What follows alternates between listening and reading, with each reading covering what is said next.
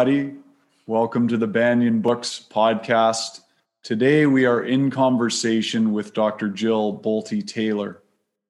My name is Ross McKeechee, and before I get into Dr. Jill's formal introduction, I'll do our usual Banyen announcements. First of all, acknowledging that although we have people joining us from all around the world, the physical location of Banyen Books in Kitsilano and Vancouver is on the traditional and unceded territories of the Coast Salish peoples, including the Musqueam, Squamish, and Tsleil-Waututh nations. Banyen Books is in its 50th year, Canada's spiritual and healing resource, an independent bookstore for 50 years since 1970. So we're celebrating that and we encourage everyone to continue supporting Banyen and all independent local bookstores around the world. Of course, you can make purchases at our website, which is banyen.com, B A N Y E N.com. And of course, both of Dr. Jill Bolte Taylor's books are available there, or you can go in person.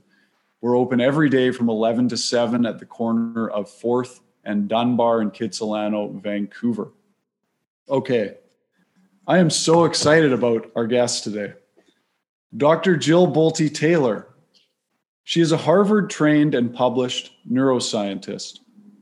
In 1996, she experienced a severe hemorrhage in the left, left hemisphere of her brain, causing her to lose the ability to walk, talk, read, write, or recall any of her life. Her memoir, titled My Stroke of Insight, documenting her experience with stroke and eight year recovery, spent 63 weeks on the New York Times nonfiction bestseller list, and is still routinely the number one book about stroke on Amazon. A wonderful book.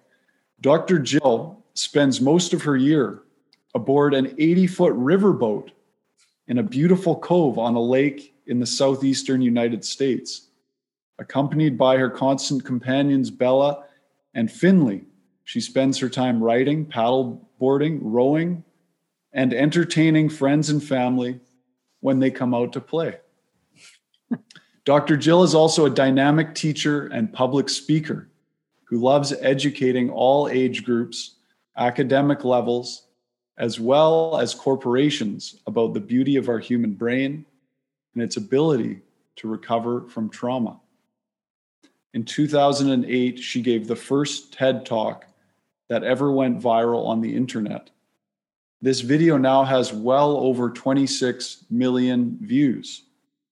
Also in 2008, Dr. Jill was chosen as one of Time Magazine's 100 most influential people in the world and was the premier guest on Oprah Winfrey's Soul Series webcast. Today, Dr. Jill is here in conversation with us about her new book, Whole Brain Living The Anatomy of Choice and the Four Characters That Drive Our Life. In this book, Dr. Jill blends neuroanatomy with psychology to show how we can short circuit emotional reactivity and find our way to peace. It is a fantastic book, I really have to say and I put it to immediate use. And I'm looking forward to getting into this with you, Dr. Jill. Banyen Books community, a warm welcome for Dr. Jill Bolte Taylor. Welcome to the program. Thank you, Ross. I'm excited to be with everyone up wherever you are. Thank you. Now, I, I think the first question I have is the journey from after you released My Stroke of Insight to the release of this book Yes. I know you you mentioned in in your new book Whole Brain Living that after you wrote Stroke of Insight you had made the choice you didn't want to write another book unless you really had something to say. So what led to this? Well, you're you're absolutely right. I mean, the only reason I wrote my stroke of insight was because I was spending my whole life day literally 8 to 10 hours a day speaking with people on the telephone who needed advice and my mother said, "You have no life. You need to write this down and turn it into a book so that you can give all this information to people who need it." And it was like, "Okay." So I wrote my stroke of insight and then um, and I felt that that was the gift of uh, for me the important part was the morning of the stroke those three chapters that take you moment by moment by moment into the deterioration of my own brain through the eyes of a brain scientist. I thought that then anyone who experienced any of those symptoms would say hey i'm having a stroke. Call 911 here in the states sooner rather than later so, uh, but it, then it grew into everybody wanted to know, well, what did I do to recover? And it was like, oh, okay, so I need to write about recovery. So I added that. And then it was like, well, if I'm going to write all this, what did I learn through the eyes of a scientist for the big picture? And then it turned into the book that it, it ended up being.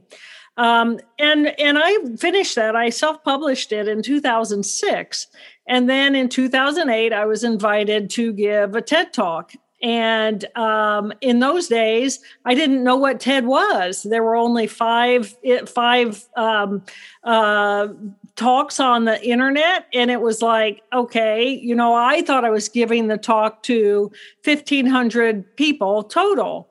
And no, uh, it ended up being the first one to go completely viral on the internet. My life changed in an instant. Uh, Ted and I got famous simultaneously, and it was like this whirlwind for both of us. Uh, very exciting, very interesting. But I literally had over 300,000 people write to me and say, at the end of the TED Talk, I said, we have the power to choose moment by moment who and how we want to be in the world. And all these people wrote me and said, Well, you had to have a stroke to find that peace. How do we find that peace? And it was like, I didn't know. I didn't have an answer for that question. So it took uh, it took ten years uh, for me to really figure out. Well, what how is this brain organized in a way that I can communicate with others that they have the ability to embody the left brain and what's going on there as well as step into the consciousnesses of the right brain and um, I was giving a, a, keynote, and somebody, I was talking about how great it is to talk about the brain these days because people love to talk about the brain. It's fantastic. And they have language, they know about the amygdala and the hippocampi. But the fact of the matter is, we have two amygdala. And there was this audible gasp in the room, and I realized people don't realize that we have two, two halves evenly divided emotional groups of cells in each of our two hemispheres. And that changed the game for me in how do I communicate to others that we have two emotional systems and we have two thinking modules of cells and they're four distinctively different groups of cells resulting in very predictable subsets of abilities that actually man- manufacture character profiles. And that's how this book came into existence. Right. Okay. So that brings us to the four characters. So there's we have the left hemisphere right hemisphere which most people understand can you just give us the overview of the difference between those two hemispheres and then the overview of the four characters within each of those hemispheres? Absolutely. So we have, there's a myth, several myths. One myth is we only use 10% of our brain. No, we don't. Neurons are like us. They are living creatures in a in a network and they they require stimulation and they stimulate others. They are active and alive. So if it's a neuron and it's alive in your head, you're using it. The other myth is that the right hemisphere is our emotional brain and our left hemisphere is our rational thinking brain. And that's not true either. Uh, we have emotion in both hemispheres and we have thinking in both hemispheres, but it is true that the rational thinking tissue in the left hemisphere is in relationship to the external world. So, the biggest difference between the right hemisphere and the left hemisphere, Uh, based on my experience with having the left hemisphere get a major hemorrhage, it wipes out all those cells. They then remove their inhibi- inhibitory fibers on what's going on in the right hemisphere. And then I'm existing as a right hemisphere pretty much dominant for at least five weeks of absolute silence and then eight years of rebuilding the circuitry in that left hemisphere. So the right hemisphere is right here, right now. Easy to remember. Right brain, right here, right now it is it is connected to the explosion of experiential information streaming in through our sensory systems. It's it is where our breath is. Breath is the first thing we do when we're born the last thing we do when we die. And otherwise it just runs on this track throughout our life. We can always bring our mind to our breath in order to come into the present moment have that experience of right here right now versus the left brain the left hemisphere which actually at the level of those emotional cells cells, the left emotional cells, bring information in about the external world, about the present moment, and then they immediately shift into is there anything in our past experience that looks like this or sounds like this or feels like a threat? So the left hemisphere immediately steps out of the present moment into our past and projects our unknown into the future. So we have these emotional groups of cells, the emotion in the right brain, right here, right now, and the emotion in the left hemisphere, anything that has to do with our pain from the past. And then we have have thinking tissue on top of each of those emotional groups of cells and those thinking cells are designed to refine and highly differentiate what's going on below. So, in the left hemisphere, that is our left thinking, rational about the external world, where I can remember why did I put these shoes on this morning instead of another pair? Because I made a conscious decision to do that. My left hemisphere knows that and remembers. My right hemisphere has no clue because it's about the present moment. All it cares about is do I want to keep them on? Do I want to kick them off? Are they comfortable right here, right now? So we end up with these four groups of cells the two emotional and the two thinking that are all very unique and different. Right. Okay. So within within the left hemisphere, we you're saying we have a thinking and a feeling, and within the right, we have a thinking and a feeling. Now you break those into the four characters. Can you get I know this is just a snapshot and I really encourage everyone to get this book because it's it's so illuminating and useful in our lives. Can you give us a brief overview of how each one of those characters works and how it feels? Absolutely. So if you take a brain, I'm going to grab my brain right here. Of course, I have a brain.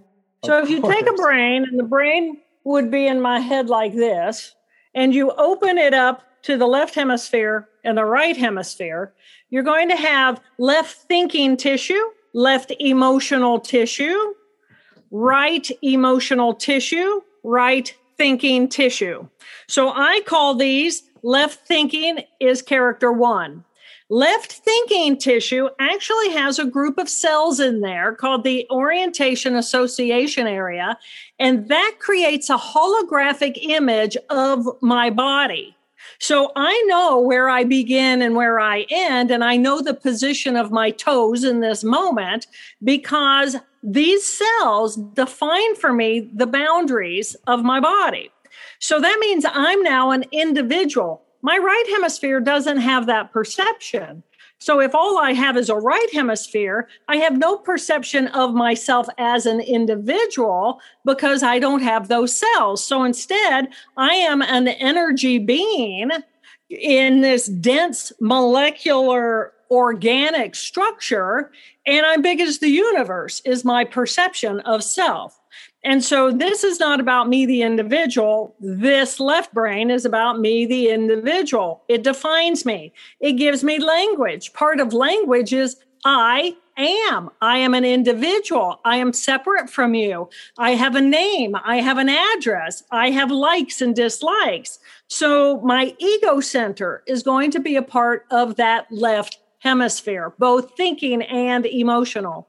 So character number one is my left thinking tissue. It organizes and likes to control people, places, and things. It has language, so it communicates in language, and it likes to to organize everything. If you're, you know, it cares that the stapler goes back where the stapler belongs, and it cares that you put it back where it belongs also. So this is our A-type personality in the external world the emotional so that's character one. Character two is the emotion of our past. And so this is i have to have a past recollection if i'm going to feel resentment. I resent someone for something they did in the past. I feel guilty or shame for something that i did in the past. So in order for me to experience those kinds of emotions i they happen inside of that left emotional character, character number two. And so this is generally our deepest wound. And this is the part of ourselves that most of us spend a whole lot of time trying to help heal our pain from the past. So character one, left thinking, character two, left emotion, character three, is the right emotion. You can tell I'm sweating like like a pig, which is okay because I call my little character three Pigpen. Um, it's very humid on the on the water. So, but the emotion of the present moment and the emotions of the present moment or what does it feel like? What does it feel like to have sweat on my face? What does it feel like to feel the humidity in the air or the texture of the cotton on my skin or the glasses on my nose? What does the present moment feel like experientially? What does it feel like when I dive into the water and I feel the pressure of the water and the temperature of the water against my face? What does it feel like when I when I'm out in the water and I let my soul expand and I'm right here, right now, and there's a critter over there and I want to go explore it. And I want you to come with me because I'm not just the individual ego part of myself. It's not about me, it's about the we, it's about us. Let's go play together, let's explore. And because it doesn't have right and wrong and good and bad judgment of that left thinking brain, it doesn't know right and wrong and good and bad. And it just, it, it it's going to color, it might want to color those leaves on that tree blue, and it might not color inside of the lines. So it's open to all possibilities. It's innovative, it's creative, it's interested and interesting, and it's communal. And it's joy, it's filled with joy. Uh, and then there's the right thinking tissue. And again, I'm open, I'm expansive. It's not about the emotion of the present moment, it's about the knowing that I am as big as the universe. I am atoms and molecules connected to everyone else's atoms and molecules. And I'm a part of a collective whole. And that whole is the human family. And the human family is in relationship to all the stars and all the movement and this beautiful planet we live in. And it's nurturing and it's supportive and it's open and it's expansive. And it is a fundamental experience of love. And the best way to get there is our sense of gratitude. And when we feel deep, deep gratitude, that's when that character four comes online. So we end up with these four very unique to the tissue. This isn't about isn't about things I've assigned to anything. This is this is what these cells do and what these cells do. And each of these four different modules of cells result in these very specific skill sets resulting in very specific characters. Right. Thank you. So one thing you make really clear is that all of these functions are necessary in in order for us in order for us to function as human beings. One isn't necessarily better than the other. However, you do maintain that character four, who you lovingly call, I love how you give the names to each to each part of your brain. You call Queen Toad. This is you maintain that this is yourself with a big S, and that the rest of your consciousnesses are just the other characters that you need to use to live this human life. And then I'm just going to read a quote here. You also say that I made a vow to myself that I would only recover, this is after the stroke, as much as I had to recover for the rest of humanity to perceive me as normal. By definition, the price I paid to be fully human again was losing my complete connection with the infinite being associated with this character 4 mm-hmm. the right thinking. I made this decision to recover, however, because there was no point in me having this experience with stroke and God if I was not going to come back and share it. I want to just understand um, from your perspective, that sounds like a big sacrifice to give, up, give up that place and come back and share that. Has that caused you pain in the long run, or how? how you know, um, I feel like, uh, you know, what I realized was that I'm going to exist in that state, I believe, of of of that of the love of the universe um, for eternity when I'm no longer in this body. And being in this body, I am meant to be a human being. I am meant to be alive, and I am meant to have a relationship with my fellow man as a human being at, with this beautiful brain as a whole brain.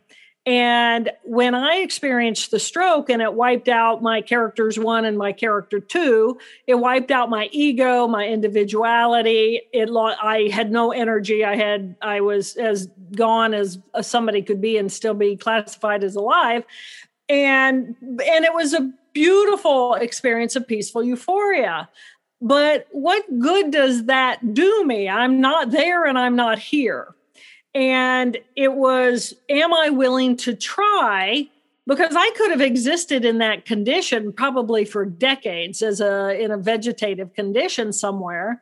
Um, because I, I was athletic, I'd taken good care of myself, and it was like, well, am I willing to try? Am I willing to to try. And I felt that if I could communicate to my fellow human beings that we are wired for peace and it is a part of our brain and it is always there and it is always turned on and it is like that blue sky regardless of what clouds may come through it as these other consciousnesses build on top of us and distract us from that perception of being at one with all that is you know, to me, that was a sacrifice I was willing to make. Was it a sacrifice? Yes, it was. But I did it with a hope in my heart that if more people understood that we can tap into our compassion, our openness, our love, our gratitude, then we can have a whole different experience on this planet than the one we're currently having. And would my suffering of what I had to give up be worth trying to help others find their way out of the suffering that they are caught in because they're hooked in that circuitry of that left brain? It was worth the, it was worth it. It was worth it it was my journey. You know, what else was I going to do? You know, being blissful euphoria forever. It's like, meh, you know. So, uh, so I came back. Well, thank you. I, I think we all appreciate it. I, I certainly do. You basically point out that our our character two, our left brain feeling center, yes. is the one that is problematic. That's where our trauma and pain from the past is. This is the one that really causes the most issues in relationship. Yeah. How do we how do we and you you kind of point to moving we're kind of basically moving from operating from that place towards operating more from character 4 how does that process happen? And this might lead us into talking about the brain huddle too i'm not sure so when when I think about little character 2, first of all, both of the emotional systems are in position. So we have an amygdala and a hippocampus on this side and amygdala and the hippocampus over here. So these this is our alarm alarm alert alert system. So they are specifically designed so that in the right hemisphere if I see a projectile flying at my head right now, I need to dodge it, right? So in the present moment. In the past, though, let's say I had a trauma with a dog, a certain kind of a dog and um, and it scared me. And now every time I see that kind of a dog, it, that information comes in, and this group of cells takes it and says, "Hey, I had a bad experience with that kind of a dog. I'm not safe," and it feels like a threat. So, character two goes into alarm, alarm, alert, alert about our past experiences. So, any trauma that we have experienced, it is encoded in our cells in order to protect us from that happening again so that we can recognize danger sooner rather than later. And then the alarm, alarm, alert, alert response is going to be I'm going to fight it, going to make myself big and loud and ugly, and I'm going to fight it, or I'm going to flee and run away from it, or I'm going to go numb and I'm going to play dead. So these are natural responses, but the whole brain, Ross, is made up of cells. So every ability we have, whether it's emotions or whether it's thinking or uh, whatever it is, it's a group of cells connected in circuits. And when it comes to these emotional groups of cells, in any circuit, actually, even if it's like you're going to tap your patella, your knee patella tendon and have a little reflex action, is you're going to have from the moment you think a thought let's say let's say i'm terrified of this kind of a dog. And so i think oh my gosh there's that dog over there. And then my response is going to be fear and anger. And then i'm going to have a physiological response where something gets dumped into my bloodstream. It floods through me. It flushes out of me in less than 90 seconds. So my automatic reactivity in order to protect myself can actually run on a 90 second loop. And I say a loop because we know we can stay anxious or angry or mad or sad or happy for longer than 90 seconds, but it's because we are rethinking the thought that is restimulating the emotion, restimulating the physiological response, and then we are are we can witness what is going on. We don't have to act out on it but we have these natural i call this the 90 second reset. So when i am triggered emotionally when my little two does see something or it becomes reactive or it's like uh, you know, um, any little irritant in our environment that, you know, it can be a bee, a little sweat bee, and I'm sweating, and so it really likes me, and it's like mm, eh, eh, irritation, irritation. You know, that's going to run for me for a 90 second spot if I'm truly triggered uh, by by that. Um, so we do have this ability to observe what is going on inside of ourselves instead of simply engaging with it and, and running things on automatic. We actually have other parts of our brain that we can then have a relationship with that little character two in order to essentially save ourselves from ourselves. Okay, so this brings me to asking you about the brain huddle, which is the primary tool that you recommend in this book. And, and I found it really quite easy to understand and put into practice right away. And even this morning, as I was preparing for the interview, I started checking in with each of the four characters. Can you give us just an overview of how the brain huddle works?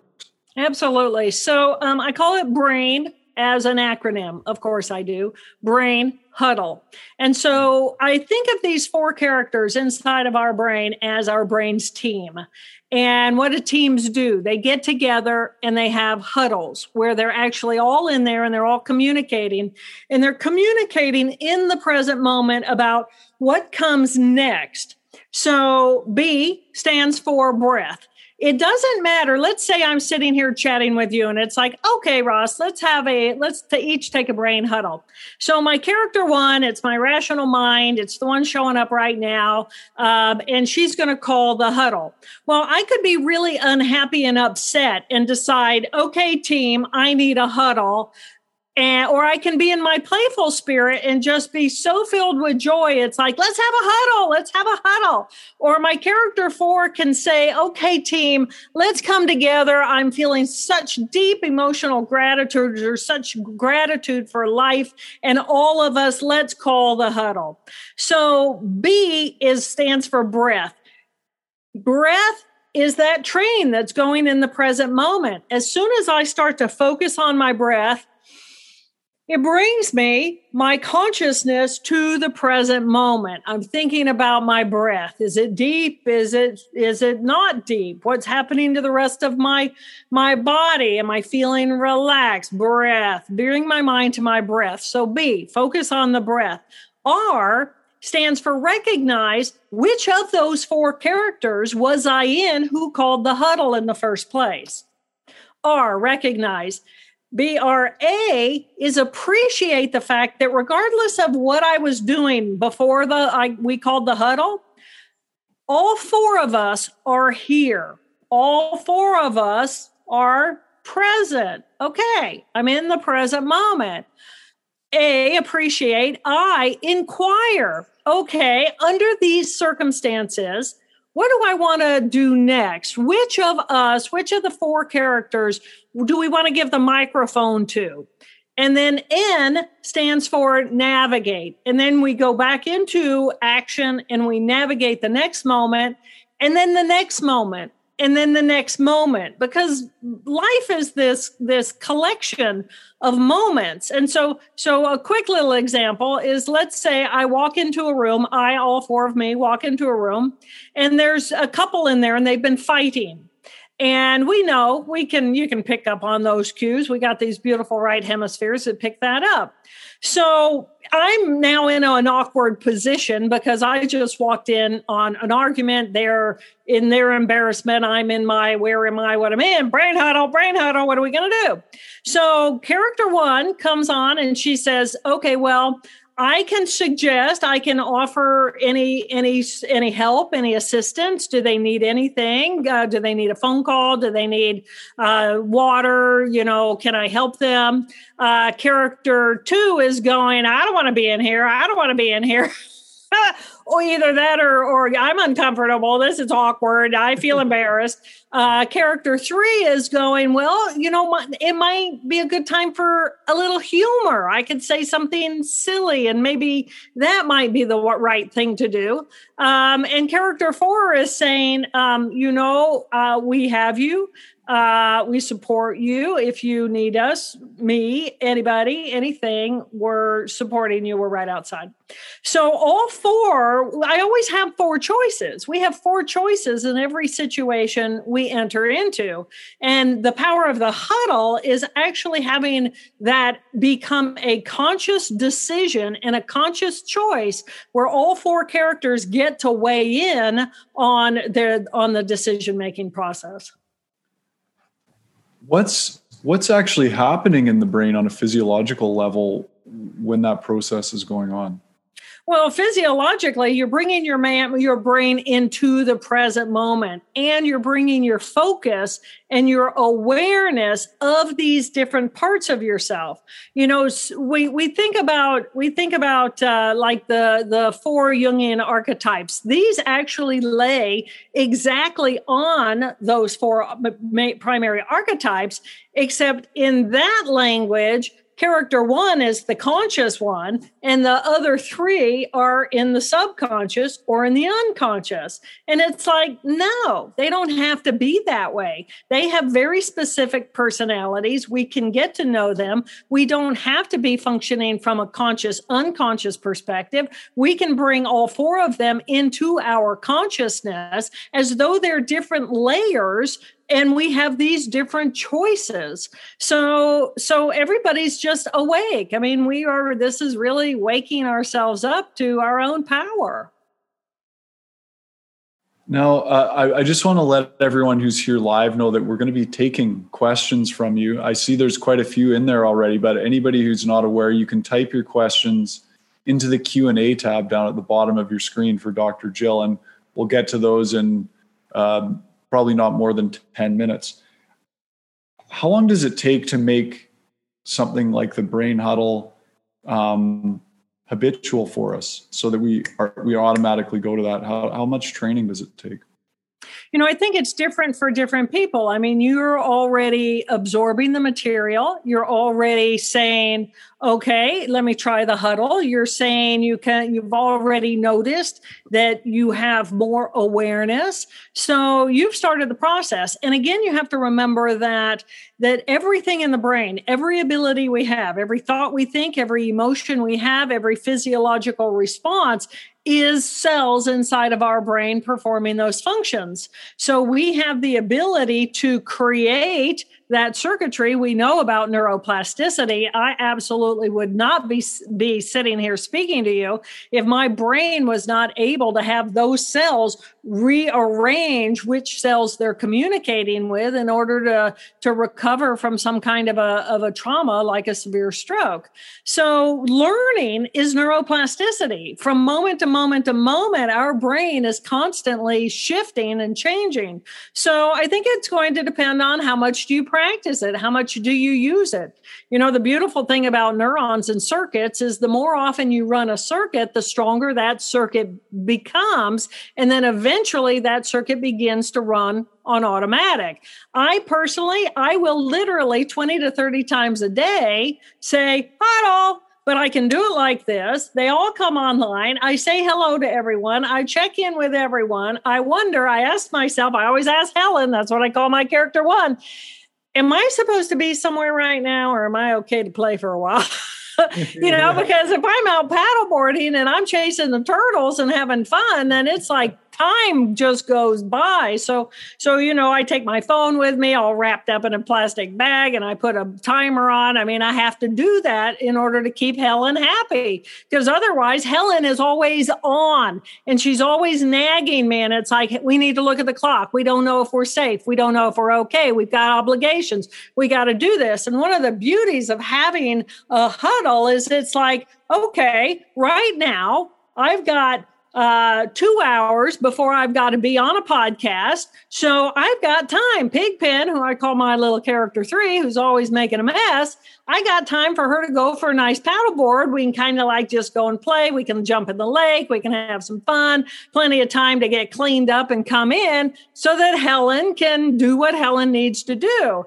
But when I do that, when I hold the huddle, I feel no guilt. I feel no remorse. I feel I don't question myself anymore because the huddle has made the decision. So Helen knows, hey, I'm going to play for an hour, Helen, and then you're going to be back on. You're going to get your time. We're going to do what we need to do. Are you okay with that schedule? And she's calculating the timing and is it all going to work out? And it's like, yeah, that makes sense to me. And we'll even have time to fit in some lunch. And and you know, so so it's it's a democracy inside of the head, and it's a matter of everybody gets a vote, everybody gets a voice, and everybody agrees so that when I am being a Pigpen, Helen's not being critical. And when Helen's working, Pigpen isn't saying, Come on, I want to go play. Come on, I want to go play. Come on, there's only two hours left of sunshine. Come on, come on, come on. So that I feel peace. Nothing worse than feeling anxiety all the time because you, you the different parts of you are in conflict. No kidding. Uh, yeah. there, there, there, to me, there are endless applications for this in all the different ways that we function in life you focused in on some really important ones. Um, I, I want to ask you first about in our romantic relationships how these characters interplay and even point to how they might match up in relationship if we have one dominant over the other. So, can you give us a, a, a overview of how that looks? Sure. So you remembering that I'm four characters and you're four characters. That means in every intimate relationship, every in every relationship, there are eight of us. And so we get along with people who, when we have a good special matchup of these characters. So uh, let's say I'm not very happy. And so I'm going to, I know who to call to bemoan because I know who's who likes to bemoan with me. I also know who to go for soothing if I need to call a friend in order to go soothing. Um, character ones who are rational and organized, they tend to like other people who are structured and organized. It becomes a predictable relationship. Um, character ones, and and character twos character twos because we're in our pain if our this is our dominant character profile then if i'm in my pain i need someone to take care of me. Or i need somebody to complain with because misery loves miserable company. So think about your primary relationships with your partners. Think about your children you know we know if our children child is a primary character three the place is a disaster they're always laughing or they're they're squealing like little pigs. They're into everything. Uh, I can't keep them on a schedule. They're going a million miles an hour. Or we know if we have a character one child who really is academic, likes to learn, likes to collect like things and put them all in order, and the room is nice and neat. And I know many people are going, boy, I didn't get that child, but there is that child out there, you know. And we know if we have an unhappy little child, and we also know if we've got child, you know, anytime you look at a child and you say, oh my gosh, that's an old soul, then that's because you're feeling their love and there's a peacefulness about them and an openness about them and a knowingness that we just can't understand. So in romantic relationships, yeah, the three is the adrenaline junkie. And, you know, adrenaline junkies tend to like adrenaline junkies because they want to go do adrenaline junkie stuff. And uh, character ones can get exhausted by a strong character three. However, when you know who your characters are and you respect all four in each of us.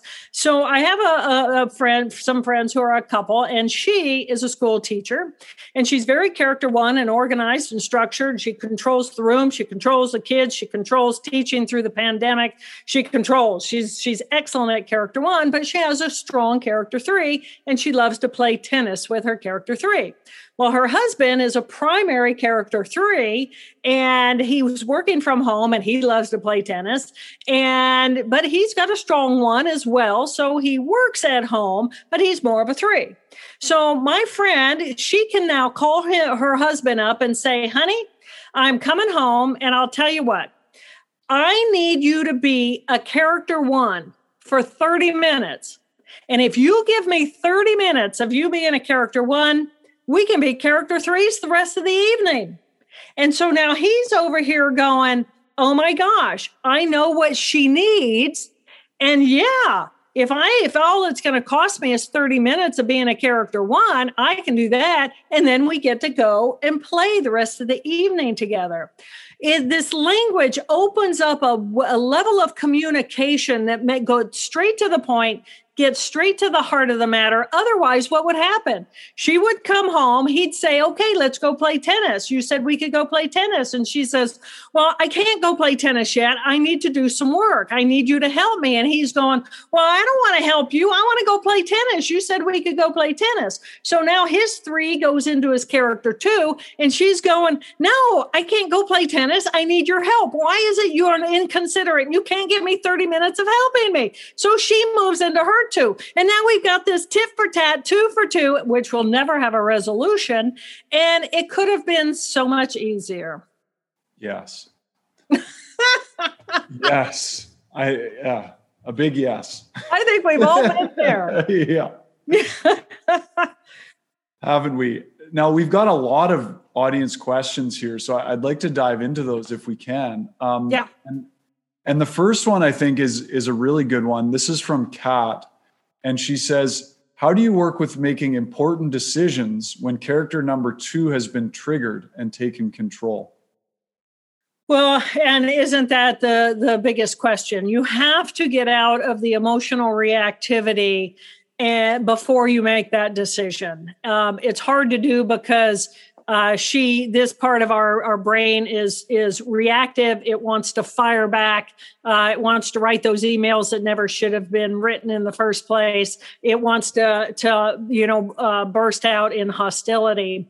Um, so this is when you take your 90 seconds. You know you essentially um, uh, take a break. You go first of all i'd like to emphasize my character two is my responsibility soothing my character two is no one else's responsibility. It's not my partner's responsibility. It's not my parents' responsibility. It's not a stranger's responsibility. It's my responsibility. And in the brain huddle, I can actually train the relationship between these four characters. So if I move into my character two and I'm unhappy and I feel that trigger and I feel like I want to lash uh, immediately, and yet I have a decision and I'm feeling anxiety because I'm being pushed Character one will come in and, and she's the fix it machine. So character one will come in and say, are we physically safe? Are we okay? Is there anything we need to do in order to make ourselves safer? Well, I might need to walk out the door. Being in the presence of someone who triggers me, sometimes the best answer is to get away from that person. I have legs, use my legs and walk out.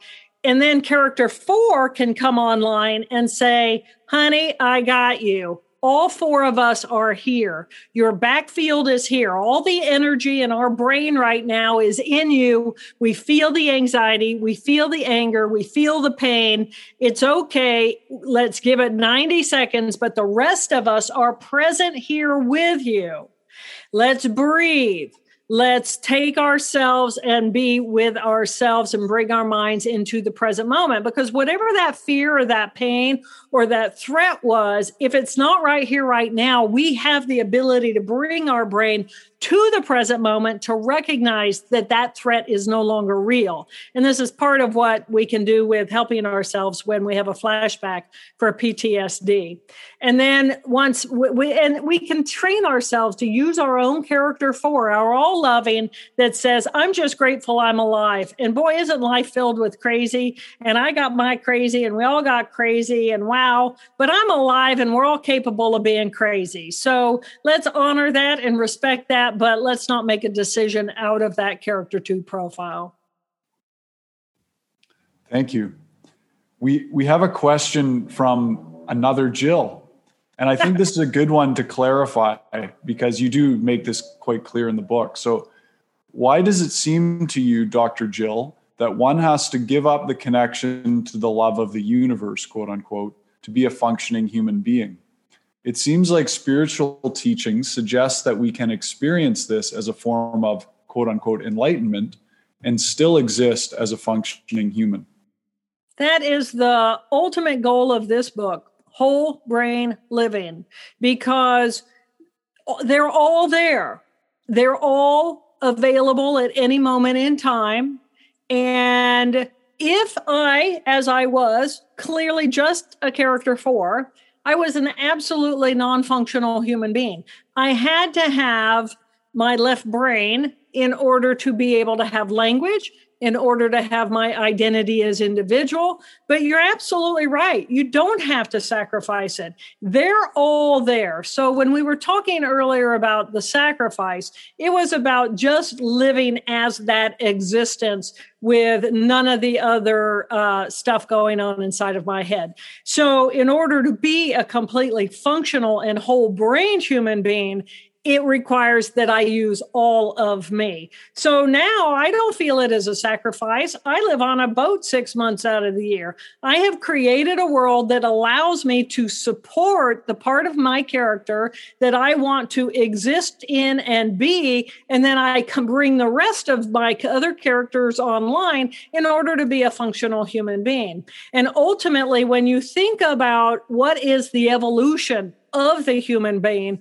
It's going to be working the kinks out between the the t- the emotion and the thinking tissue in each hemisphere, the thinking with the thinking tissue, and then the emotion and the emotion tissue. So ultimately, it's just like this, and you can be any of it and all of it all at the same time. But somebody wants the microphone.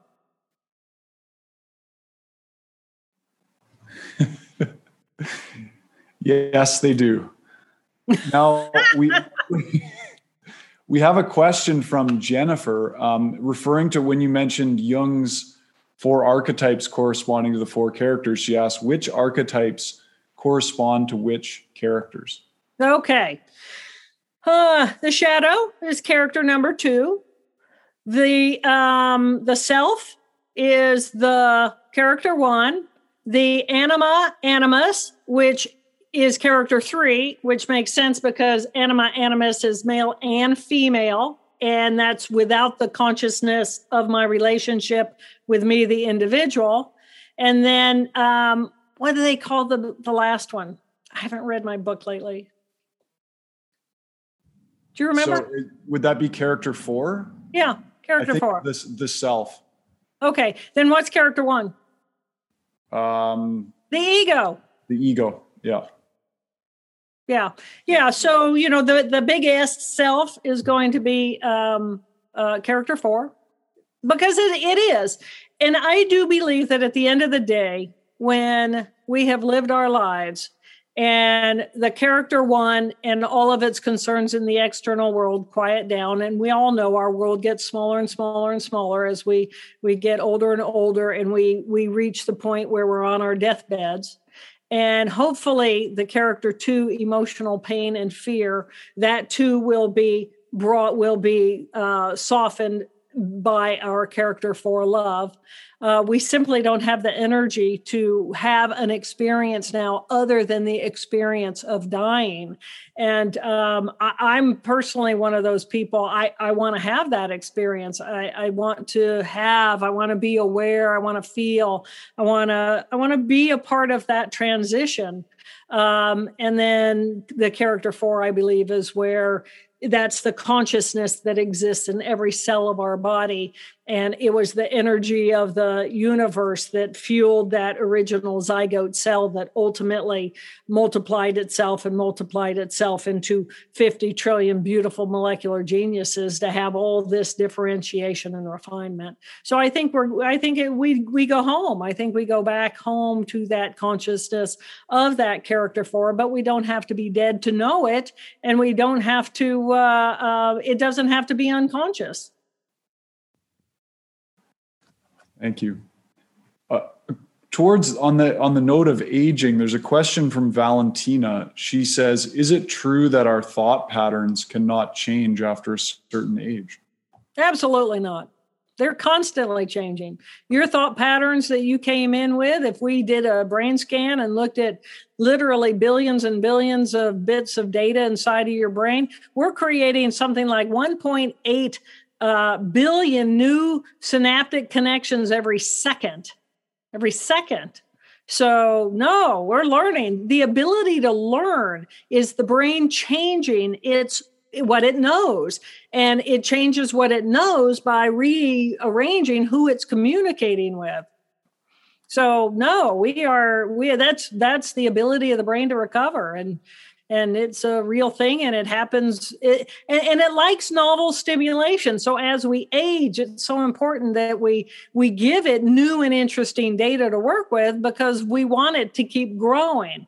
And and if we as we age we just start routinizing and minimizing our actions then we're essentially saying to our brain you know i don't need you to be able to do all of these things again. I i'm going to routinize and all i need you to do is my routine and then i get smaller and smaller and smaller in ability because i'm getting smaller and smaller in the connections of the circuitry inside of my brain. So if you want a vibrant brain keep teaching it keep learning it. Try try new things. Jump on a paddleboard and see what does that really mean to every muscle in your body.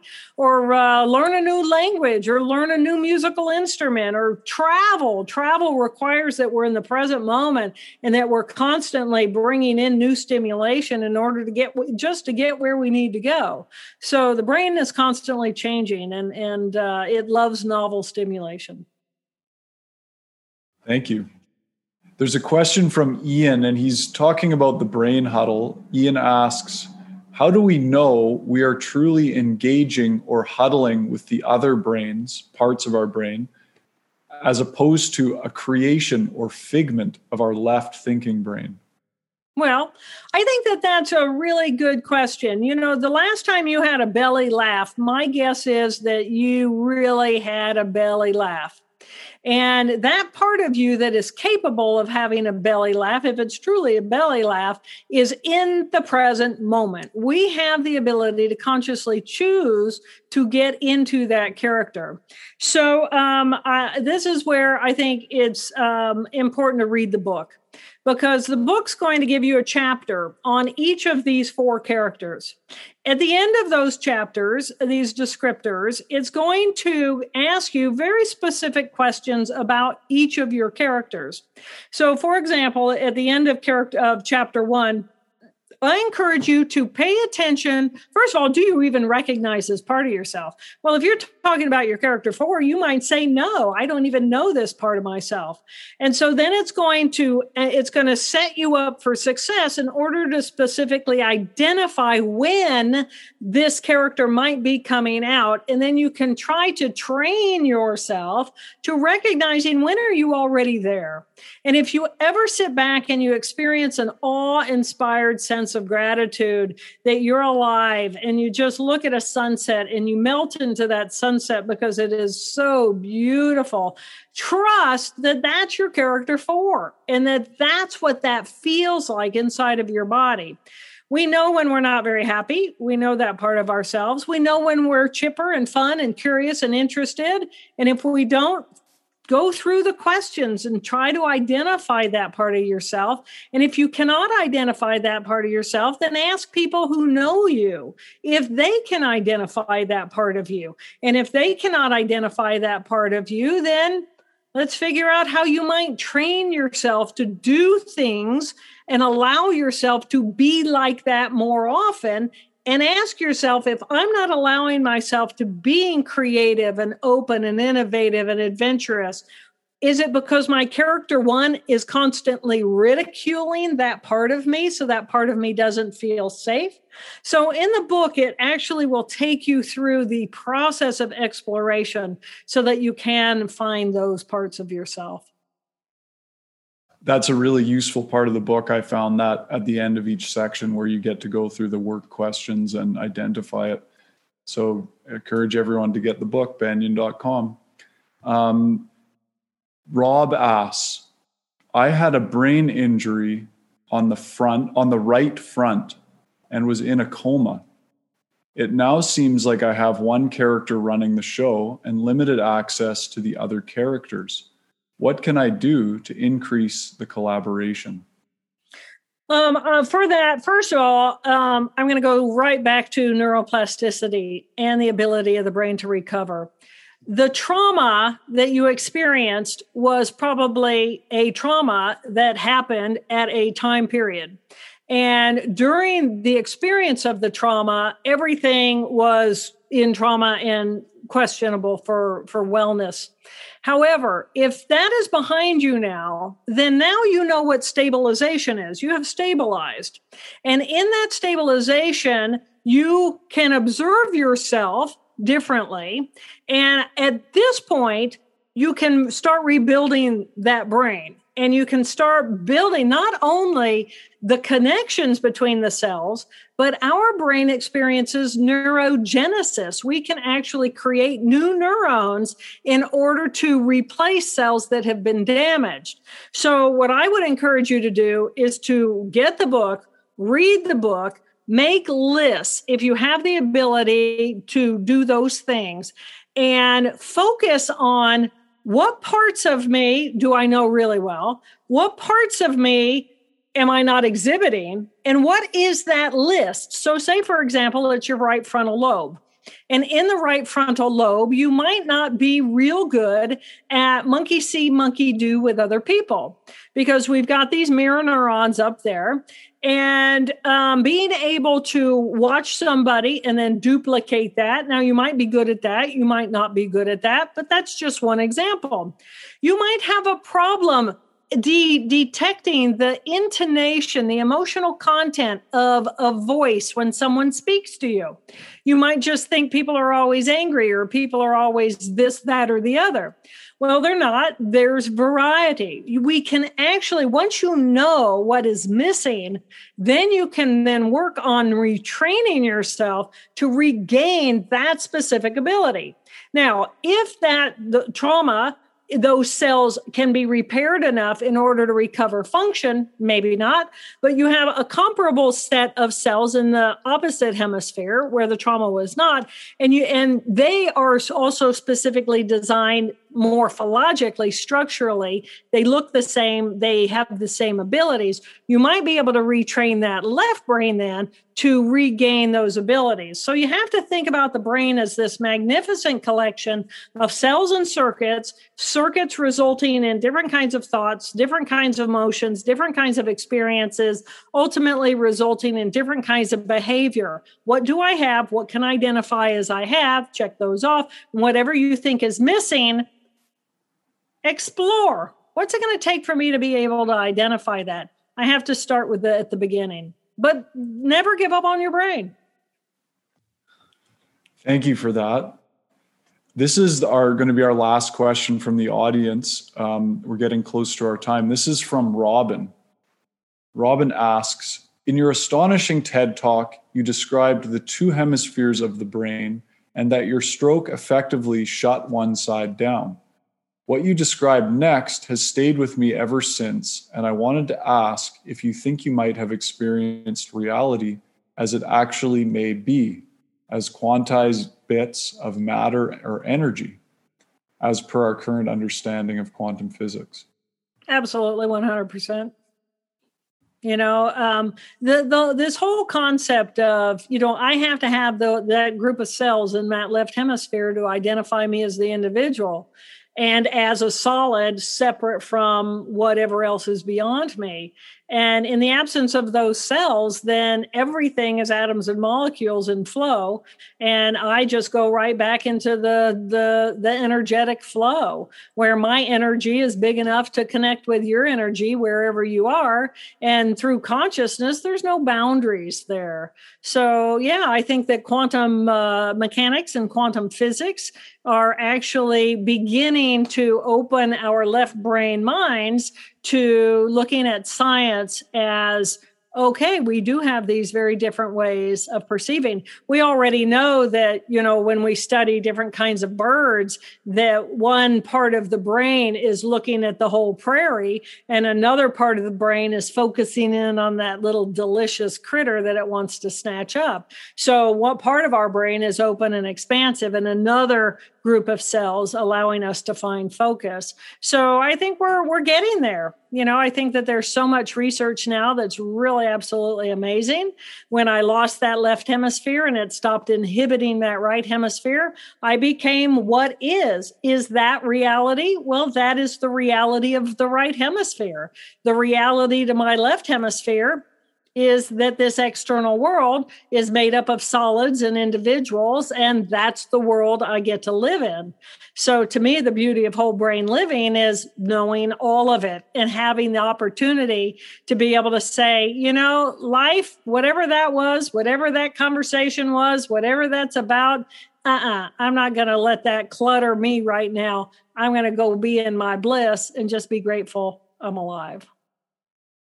Isn't that a wonderful thing? You make it really clear. The last section of the book is perfect, whole, and beautiful. Any any parting words for us on the implications of this outlook and the possibilities of whole brain living for uh, a better world? We have so much more power over what's going on inside of our heads than we have ever been taught. And I do believe that sanity will come to the planet one brain at a time. And to me, whole brain living is a tool that we can use in order to find our most peaceful selves. And I do believe the more of that we push out into the world as individuals, the more peaceful our planet will be. Thank you so much. A beautiful message, and your work is so useful and helpful and uplifting. And uh, I'm sure everyone in the Banyen community and beyond really appreciates it. Uh, I just want to give a big thanks to our producer, Jacob Steele, who coordinates all of the Banyen events and the Banyen podcast and does a fantastic job. Uh, thanks to everybody at the shop at Banyen Books and to Colin, the owner of Banyen Books, who's been keeping it alive for 50 years. Um, and of course, uh, our Banyen community, thanks to everyone who supports us and um, keeps us going as, together. Dr. Jill Bolte Taylor, much gratitude. Thank you for joining us today. Thank you, Ross. Thank you, everyone.